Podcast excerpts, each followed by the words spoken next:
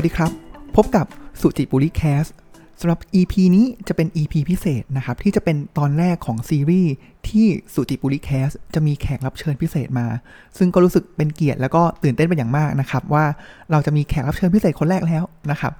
สำหรับแขกรับเชิญพิเศษคนแรกของเราวันนี้นะครับ แล้วก็จะทำเป็นซีรีส์เลยนะครับ ก็คือเป็นรุ่นพี่ของผมเองนะครับ รุ่นพี่ที่ผมเคารพและรักมากนะครับ ชื่อพี่ต้องอมรเทพนะครับ พี่ต้องเนี่ยช่วงเดือนที่ผ่านมานะครับ พี่ต้องได้เดินทางไปเรียน Advanced Management Program นะครับที่ฝรั่งเศส แล้วเนื้อหาเนี่ยน่าสนใจมากนะครับแล้วพี่ต้องเนี่ยก็มีการนำเนื้อหามาแชร์สรุปให้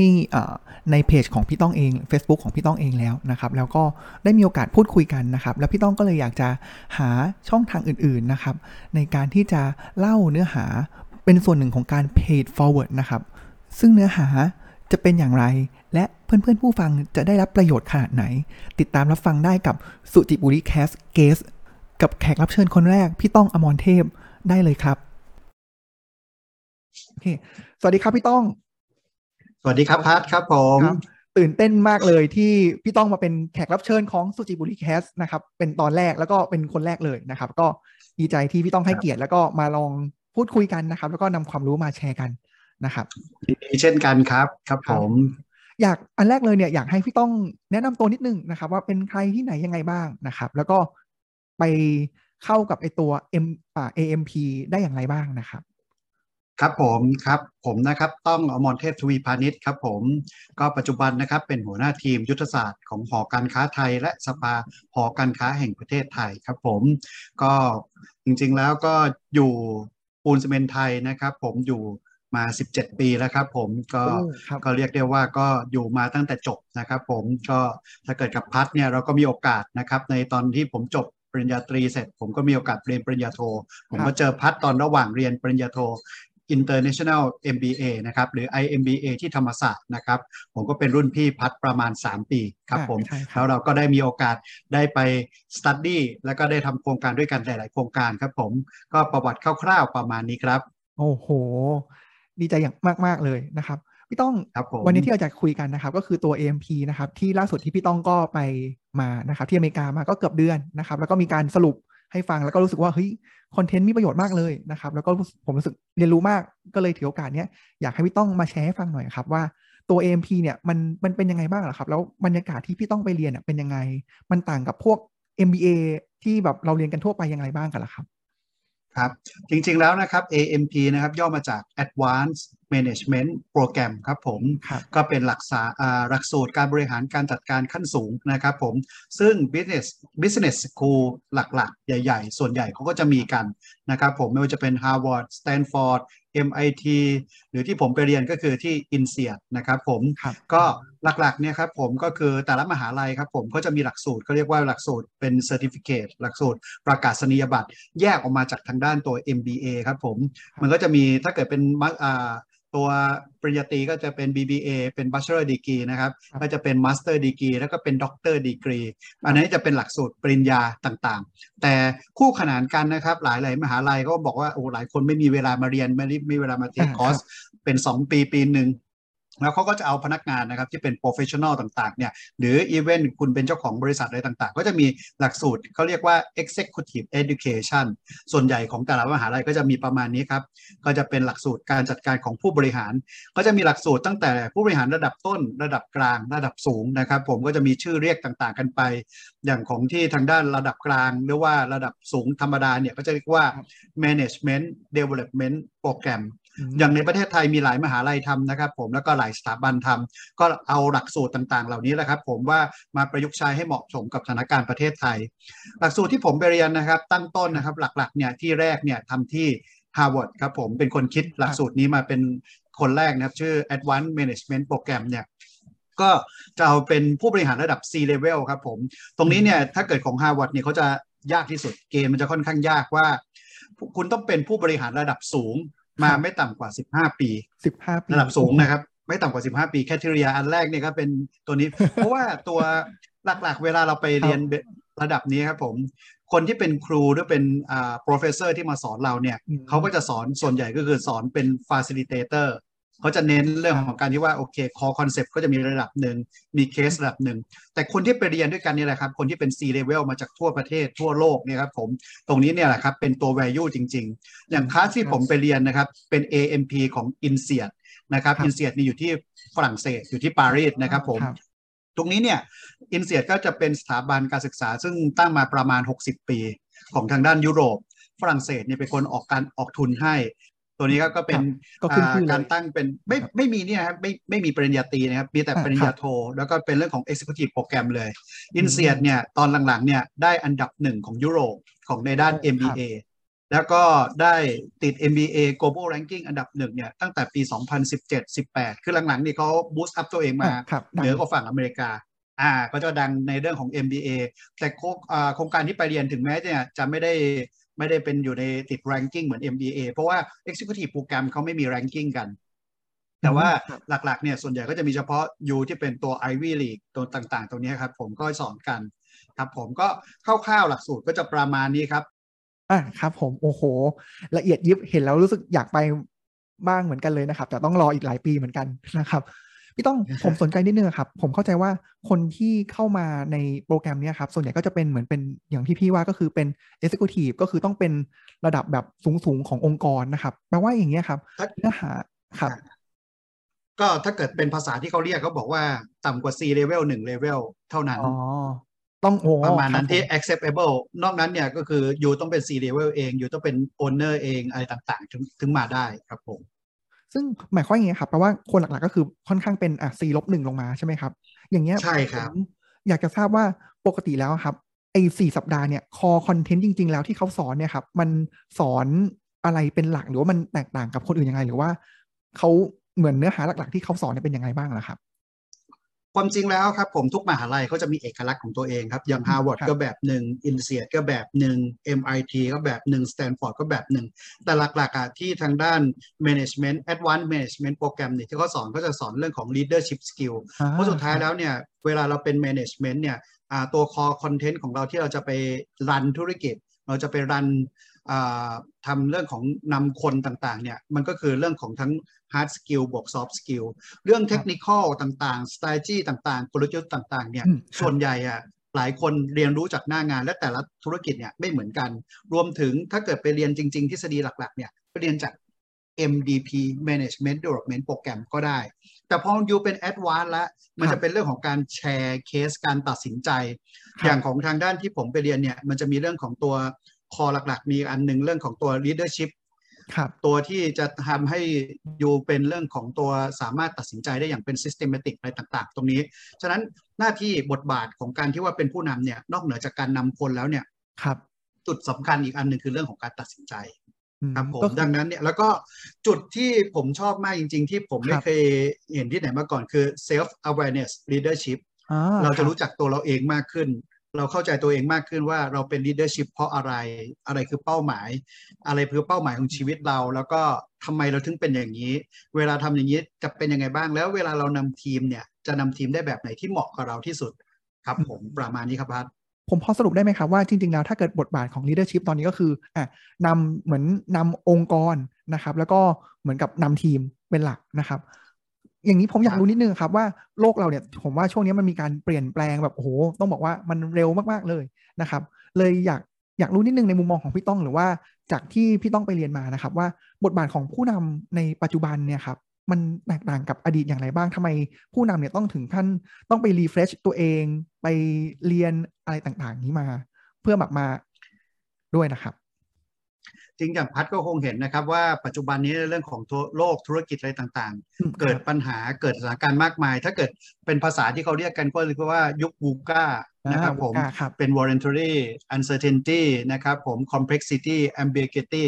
นะครับเป็น VUCA ซึ่งมันมันทั้งสับสนไม่แน่นอนอะไรต่างๆ ดังนั้นคนที่เป็นผู้นำเนี่ยต้องเป็นคนที่จะ lead องค์กรในสถานการณ์อย่างนี้ได้ ซึ่งที่ผมไปเรียนนะครับ ทางด้าน professor เอียนที่เป็นตัว director ของโครงการนี้เนี่ยเพิ่มจาก VUCA มาอีก 2D คือเป็น D VUCA ดีหลังนะครับผมเป็นเรื่องใช่ครับผม D VUCA แล้วก็ VUCA ต้องมีตัวดีด็อกตรงท้ายครับผมจะมีดีหน้ากับดีหลังอูก้าแล้วก็ดีปิดท้ายใช่ครับผมน่าสนใจครับครับผม ครับผมก็นอกเหนือจากวูก้าศัพท์ที่เขาใช้กันที่เป็นความจริงแล้ววูก้านี่เกิดจากสหรัฐอเมริกานะครับเกิดสหรัฐตอนที่เป็นตัวพวกทหารเขาคุยกันเป็นศัพท์ สับเชิงทหารนะครับ military word นะครับผม ตัวนี้เนี่ยเกิดตอนสมัยสงครามโลกครั้งที่หนึ่งเขาบอกสถานการณ์ที่เขาไม่สามารถคอนโทรลได้ซับซ้อนอะไรต่างๆ เขาเป็น definition ที่เขาเอามาใช้กัน แล้วหลังๆ มาเราก็มาใช้ในโลกธุรกิจของเราว่า definition ของการที่ว่าโลกมันไม่แน่นอนมันเปลี่ยนแปลงอะไรต่างๆ ตรงนี้ก็เลยมาใช้ wording ตรงนี้ ซึ่ง professor เอียนที่ผมไปเรียนด้วยนะครับผมมันก็จะมีตัวดีหลังเขาเรียกว่า diversity ตอนนี้ โลกเราเนี่ยมีการเปลี่ยนแปลงมีเรื่องของการที่ว่าความหลากหลาย generation gap นะครับอายุต่างๆ อะไรต่างๆ พฤติกรรมต่างๆ มันก็แตกต่างกัน ดังนั้นเนี่ยโลกธุรกิจก็ยิ่งเปลี่ยนแปลงไป แล้วก็มีอีกดีหนึ่งคือ dis disruption ดีหน้า ดีตัวหน้าเนี่ยคือตอนนี้เราก็เห็นนะครับธุรกิจหลายๆ อย่างโดน disrupt จากหน้ามือเป็นหลังมือ ธุรกิจใหญ่ที่เราไม่เคยคิดว่ามันจะล้มได้หรือมันจะเปลี่ยนแปลงได้ มันก็ มันก็โดนไปแล้ว และธุรกิจเล็ก ๆ ที่คิดว่าจะเป็นดาวรุ่ง สุดท้ายบางทีอาจจะร่วงกระจายก็ได้อย่างที่เราเห็นทุกวันนี้ อย่างเรื่องของสไตล์บล็อกเชนอะไรต่าง ๆ เนี่ย มันเกิดความไม่แน่นอนนะครับ ผมแล้วก็ที่เราเห็น geopolitics ที่เกิดขึ้นครับ มันก็เกิดทำให้ธุรกิจเราไม่แน่นอนมากขึ้น ดังนั้นเนี่ยอีกอันหนึ่งที่ทางด้านเลยทำให้ leadership เนี่ยต้องมา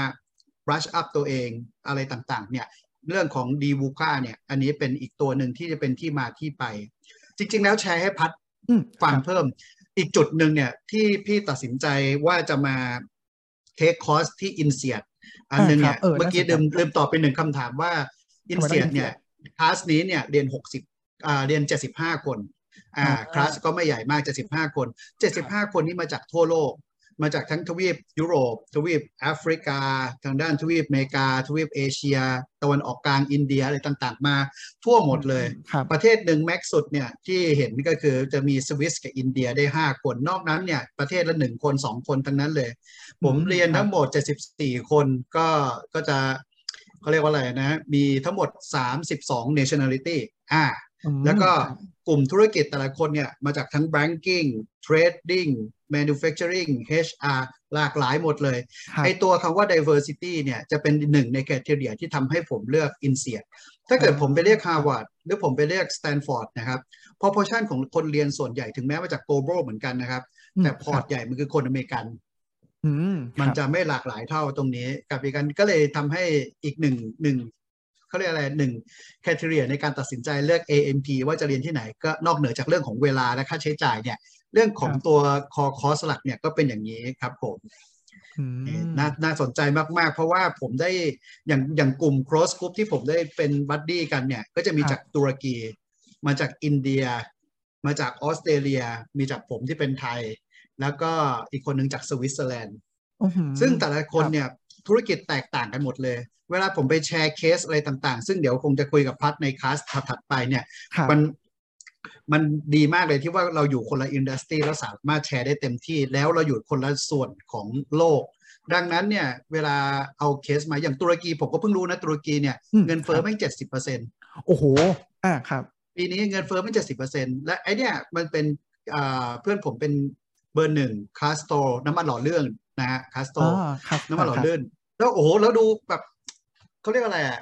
กำลังซื้อของประชาชนจะเป็นยังไง ในเมื่อแม่งเงินเฟ้อเจ็ดสิบเปอร์เซ็นต์แล้วไอเนี้ยเป็นลูบิแคนตัวนี้เนี่ยมันมันเป็นสิ่งที่จำเป็นสำหรับเรื่องของไม่ว่าจะเป็นเรื่องของตัวรถยนต์หรือในโรงงานอุตสาหกรรม เออ แล้วมันก็ได้มุมมองอะไรหลาย ๆ อย่างขึ้นมาธุรกิจไม่เหมือนกัน แล้วมีอ่ามีมีคลาสเมทอีกคนหนึ่งมาจากญี่ปุ่นที่เงินเฟ้อศูนย์ที่ไอเขาเรียกดอกเบี้ยติดลบ อ่า มันเลยนะครับ ว่าแชร์มุมมองแล้วเวลาแชร์เออแชร์มุมมอง อันนี้เป็นแค่อีกมุมหนึ่งนะในมุม economic ก็จะประมาณนี้ครับ พี่ต้องเมื่อกี้พี่ต้องบอกว่าเหมือน framework ว่าผู้นำปัจจุบันที่ต้องเหมือนต้องเข้าใจโลกนะครับ ก็คือไอตัว VUCA แล้วก็ตัวดีนะครับ ผมเห็นพี่ต้องอีกมุมมองหนึ่งที่ผมว่าเฮ้ยน่าสนใจมากเลยครับ คือบทบาทของผู้นำที่ว่าเฮ้ยเลนส์ที่เราต้องมองเนี่ยครับก็คือเราต้องมองแบบเป็นห้าหมื่น feet สามสิบอ่าห้าสิบฟิตแล้วก็ห้าสิบฟิตตัวเนี้ยครับอยากให้พี่ต้อง เล่าให้ฟังหน่อยครับ ผมว่าเฮ้ยมันน่าสนใจมากครับ อันนี้เป็นอีกอันหนึ่งที่ผมชอบมากมาจากทางด้าน leadership altitude ทางด้านอัลติจูดคือเรื่องของระดับความสูงเนาะที่ทางด้าน professor เอียนที่เป็นคนตัว professor หลักของโครงการนี้เขาเป็น core concept ว่า leadership เนี่ยมันจะมีความสูงที่ leadership เนี่ยอืมอ่าเขาครับต้องการตัดสินใจ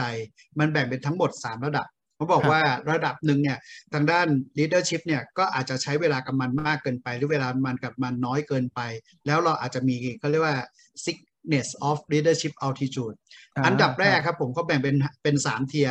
ห้าหมื่นครับฟิตห้าหมื่นเนี่ยก็คือเหมือนกับว่าเวลาเราอ่าบินมาอยู่บนเครื่องบินแล้วเราจะกระโดด หรือเราจะมองพื้นดินเนี่ยเป็นระดับความสูงแบบแนว visionary อืม เขาเปรียบเหมือนครับว่าอ่า ถ้าเกิดผู้นำเนี่ยต้องมีมุมมองเลเวลที่เป็นเรื่องของตัว bird eye view แล้วกันถ้าเกิดพูดภาษาที่มันชัดเจนหน่อยครับ bird eye view ผมว่านี่เพอ่าจแล้วแหละมันก็สูจะงต้องมาเห็กนเห็นอ่าเห็นเรื่องของตัวนี้ เสร็จแล้วเนี่ย อันระดับที่สองเนี่ยห้าสิบฟิตห้าสิบฟิตเนี่ยเขาบอกว่าเป็นเหมือนกับว่าเราอยู่บนอัธจันทร์เราอยู่เขาเปรียบเทียบเขาก็เอารูปอัธจันทร์มา เหมือนเราเป็นสนามฟุตบอลเราเห็นผู้เล่นอยู่ด้วยกันทั้งหมด แล้วก็ มันจะเป็นระดับที่เราต้องวางเทคนิควางกลยุทธ์ต่างๆ ตรงนี้จะเป็นครับห้าสิบฟิตและอีกอันหนึ่งคือห้าฟิตห้าฟิตเนี่ยเขามองว่าเฮ้ยมันคือรอบตัวเรานี่แหละห้าฟิตเนี่ยดังนั้นเนี่ยผู้นำก็ต้องมีมุมมองหรือมีเลนส์เรื่องของการเข้าใจตัวเอง มันถึงเป็นเรื่องของ self awareness leadership ขึ้นมา ตัวนี้เนี่ยอันดับแรกเป็น visionary อันดับที่ 2 เป็นเรื่องของ tactic หรือ strategy และอันดับที่3เนี่ยจะเป็นเรื่องของตัวที่เป็นบอกว่าเข้าใจตัวเอง ดังนั้นเนี่ย leadership หลายคนเนี่ยมันเอาเวลาไปโฟกัสไม่เท่ากันอืมบางคนครับเนี่ยเขาเรียกว่า sickness ว่าเฮ้ยเราเป็น manager มา แล้วขึ้นมาเป็นผู้จัดการส่วน ขึ้นมาครับจะเป็นผู้จัดการฝ่ายขึ้นมาเป็น MD ต่างๆ เนี่ย ตรงเนี้ยบางคนไปติดนิสัย strategy คือติดติดนิสัยระดับ 50 feet อืม เขาครับมองระดับ level ห้าหมื่น feet ไม่เป็น หรือมองแต่ระดับตัวเองที่เป็น5 feet เท่านั้นทำให้เวลา operation อะไรต่างๆ สุดท้ายแม่งไปแย่งลูกงานลูกน้องทำอ๋อครักับบอีกอันหนึ่งคือคุณไม่เคยไปดู50,000 feet 50,000 feet เนี่ย นอกเหนือจาก strategy หรือว่าอ่าเป็นเรื่องของ vision ภาพรวมแล้วอะตัวที่ทางด้าน professor เอียนพยายามที่จะปลูกฝังให้พวกผมเห็นคือเรื่องของตัว lens หรือ proactive scanning ครับก็จะพยายามยัดเยียดให้ผมพวกพวกพวกผมที่เรียนด้วยกันเนี่ยครับเข้าใจ 6G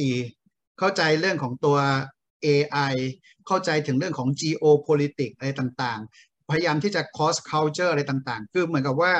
แม้ว่าเราจะอยู่ industry หนึ่งสมมติว่าอยู่อยู่ธนา sector ธนาคารแล้วกันอ่าครับ ใช่ว่า sector อื่นเนี่ยเราไม่รู้เลย หรือธุรกิจอื่นเราไม่รู้เลย ดังนั้นเนี่ยสิ่งใด ๆ ก็ตามเนี่ยมันสามารถมา disrupt เราได้ หรือมันมาสามารถเกี่ยวเนื่องใดกับเราได้ทางใดก็ทางหนึ่ง ดังนั้นเนี่ยในเลเวลที่เป็น visionary ทางด้านเราต้องมีเรื่องของ proactive scan แล้วผู้นำนี่แหละครับหรือว่า leader ของแต่ละองค์กรนี่แหละ ต้องเป็นคนดึงเข้ามาให้องค์กรเรา เหมือนดึงข้อมูลจาก external ดึงเทรนด์ต่างๆ เข้ามานะครับบางคนเนี่ยแม่งทำแต่ไอ้ข้างนอกอะ strategy ก็ไม่ทำ แต่ว่าดูแลลูกน้องก็ไม่ทำครับมันก็จะบอกว่าเฮ้ยมันก็จะมี sickness of altitude ก็เลยบอกว่าผู้นำเนี่ยมันก็จะมีต้องเล่นให้เป็นทั้ง 3 ระดับ อย่าเพด้านไหนมากด้านไหนน้อยจนเกินไปประมาณนี้ครับพัดพี่ต้องเขามีบอกไหมครับว่าเฮ้ยในผู้นำคนหนึ่งเนี่ยครับแบบอะห้าสิบเปอร์เซ็นควรไปห้าหมื่นฟิตห้าสิบเปอไม่ร์เซ็นได้ต์บอก ไม่ได้บอกอืมเขาครับไม่ได้บอก เออ ตรงนี้ ตรงนี้ก็น่าสนใจเป็นคำถามที่ที่น่าสนใจเหมือนกัน แต่ว่าจริง ๆ แล้วถ้าเกิดเวลาพี่เรียนไปพี่ก็จะตอบตอบตอบในหัวตัวเองว่า จริงๆแล้วมันก็แล้วแต่สไตล์ของแต่ละคน แล้วก็แล้วแต่ลักษณะของธุรกิจด้วย อย่างของธุรกิจบางคนเนี่ยมันอาจจะไม่จำเป็นจริง ๆ ก็ได้ว่าเฮ้ยห้าหมื่น feet หรือระดับ visionary อะมันต้อง take time เยอะครับอืมแต่สุดท้ายแล้วมันก็ขึ้นอยู่กับเรานะ เพราะความจริงแล้วไอ้ระดับห้าหมื่น feet เนี่ย มันจะเป็นเหมือนกับว่ารูปรูปแบบหน้าที่อันหนึ่งที่ ที่ผมไปผมผมมาเรียนคอร์สนี้ผมอีกอันหนึ่งที่ผมเห็นนะ เรื่องของอืมคอนเน c t ชันอ่าคเอรัอบมันก็จะมีเรื่องของตัวคอนเน c t ชันของว่าเฮ้ยทำไมนายนายเราไม่ก็ไปกินข้าวกับคู่ค้าหรือไปกินข้าวกับชาวบ้านทุกเย็น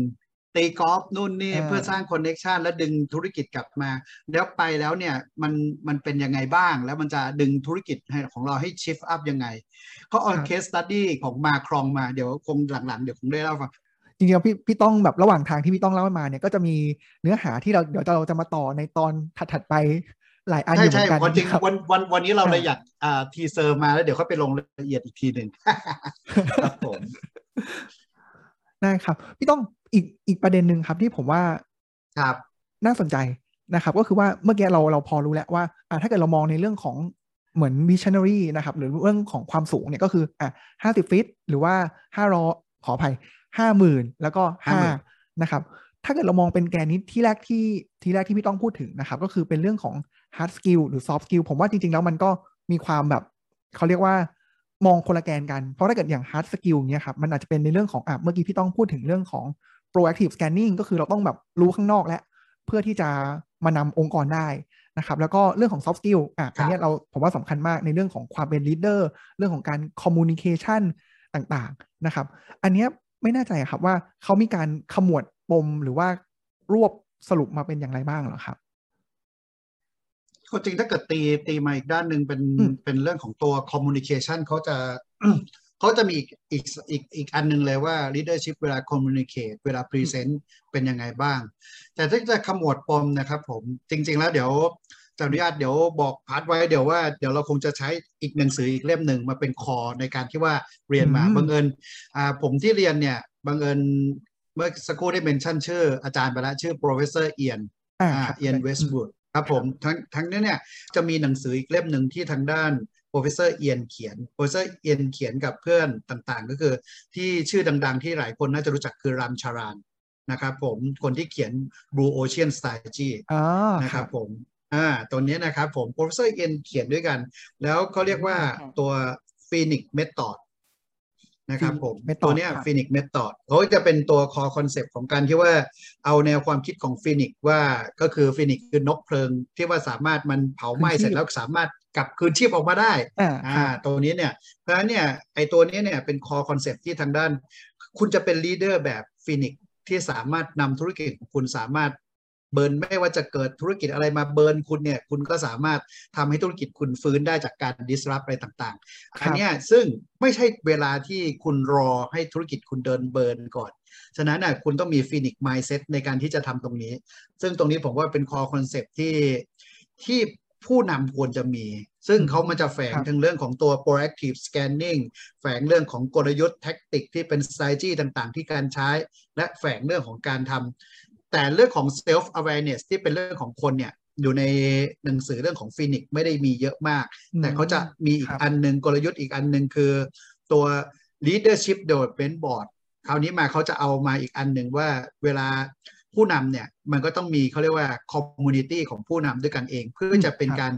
coaching แล้วก็ feedback แล้วก็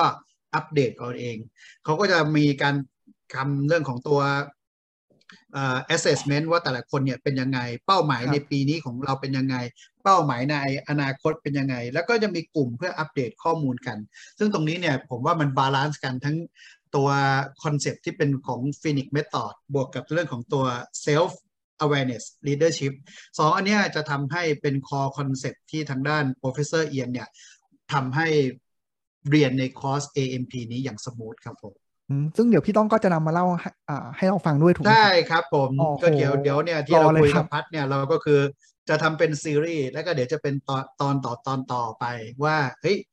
Phoenix เนี่ยมีอะไรบ้าง แบ่งไปกี่ part part อะไร เรื่องของ self awareness ซึ่งผมเห็นพัดสรุปหนังสือมาหลายอันละ ผมว่ามันดีมากๆ แล้วถ้าเกิดเรื่องของตัว self awareness ผมจริงแล้วบางอันมันเป็นเทคนิคเฉยๆในการทำ เรื่องของการที่ว่ารู้จักตัวเอง มันก็จะมีคำถามเช็คลิสต์มาให้ ผมชอบมากเลยมันจะมี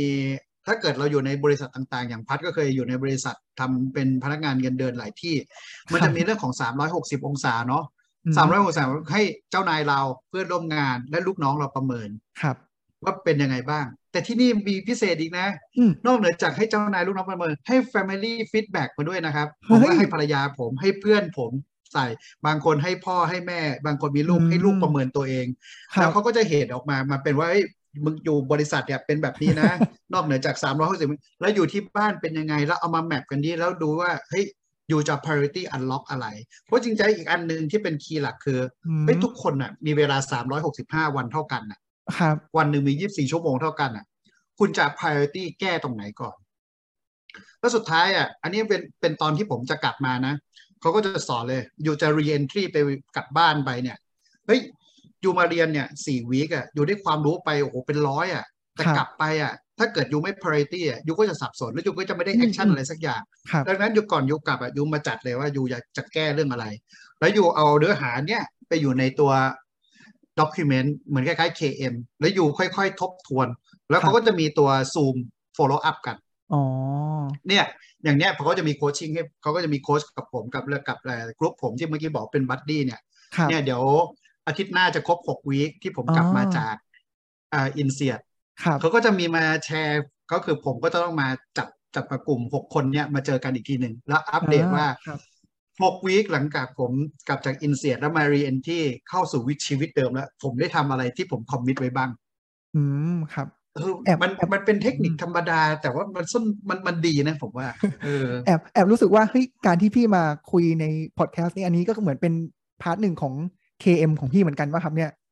ความจริงหนึ่งเป็น part หนึ่งของ KM แต่ว่าความจริงแล้วเราอยาก brush up เพราะว่าไม่งั้นเนี่ยถ้าเกิดพี่ไม่คุยกับพัทนะ มันก็จะลืมไปเรื่อยๆ แล้วเราก็จะเออความรู้ที่เฮ้ยเรารู้สึกว่า fresh อีกอันหนึ่งที่เราอยากทำมันคือเราอยาก pay it forward คือเรารู้สึกเลยอย่างที่เมื่อกี้พัทบอกว่าเฮ้ย มันแค่เคเทเรียที่มันบอกว่า 15 ปีหรือ 12 ปี ที่อยู่ต้องเป็น senior executive อยู่ถึง eligible ในการ apply โครงการนี้เฮ้ยมันยากนะซึ่งใช่ แล้วไอ้ความรู้มาเนี่ย เราก็บอกว่าบางทียูไม่จำเป็นถึงต้องถึงเลเวลนี้บังเอิญผมโชคดีที่หอการค้าให้ทุนผมไป ไปเรียนที่คอร์สนี้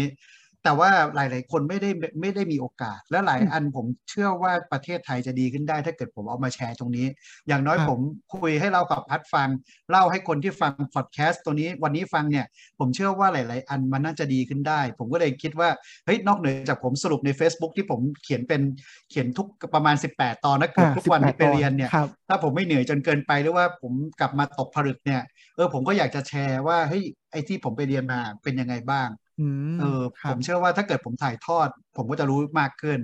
ถ้าผมถ่ายทอดเพื่อนผมก็จะรู้มากขึ้น แล้วทุกสิ่งทุกอย่างเนี่ยคนเราก็จะทำให้มันดีมากขึ้นเรื่อยๆได้ครับเป็นเป็นโจทย์อีกอันหนึ่งที่ต้องทำให้พอดแคสต์อันนี้นี่ถึงเข้าถึงคนมากขึ้นนะครับ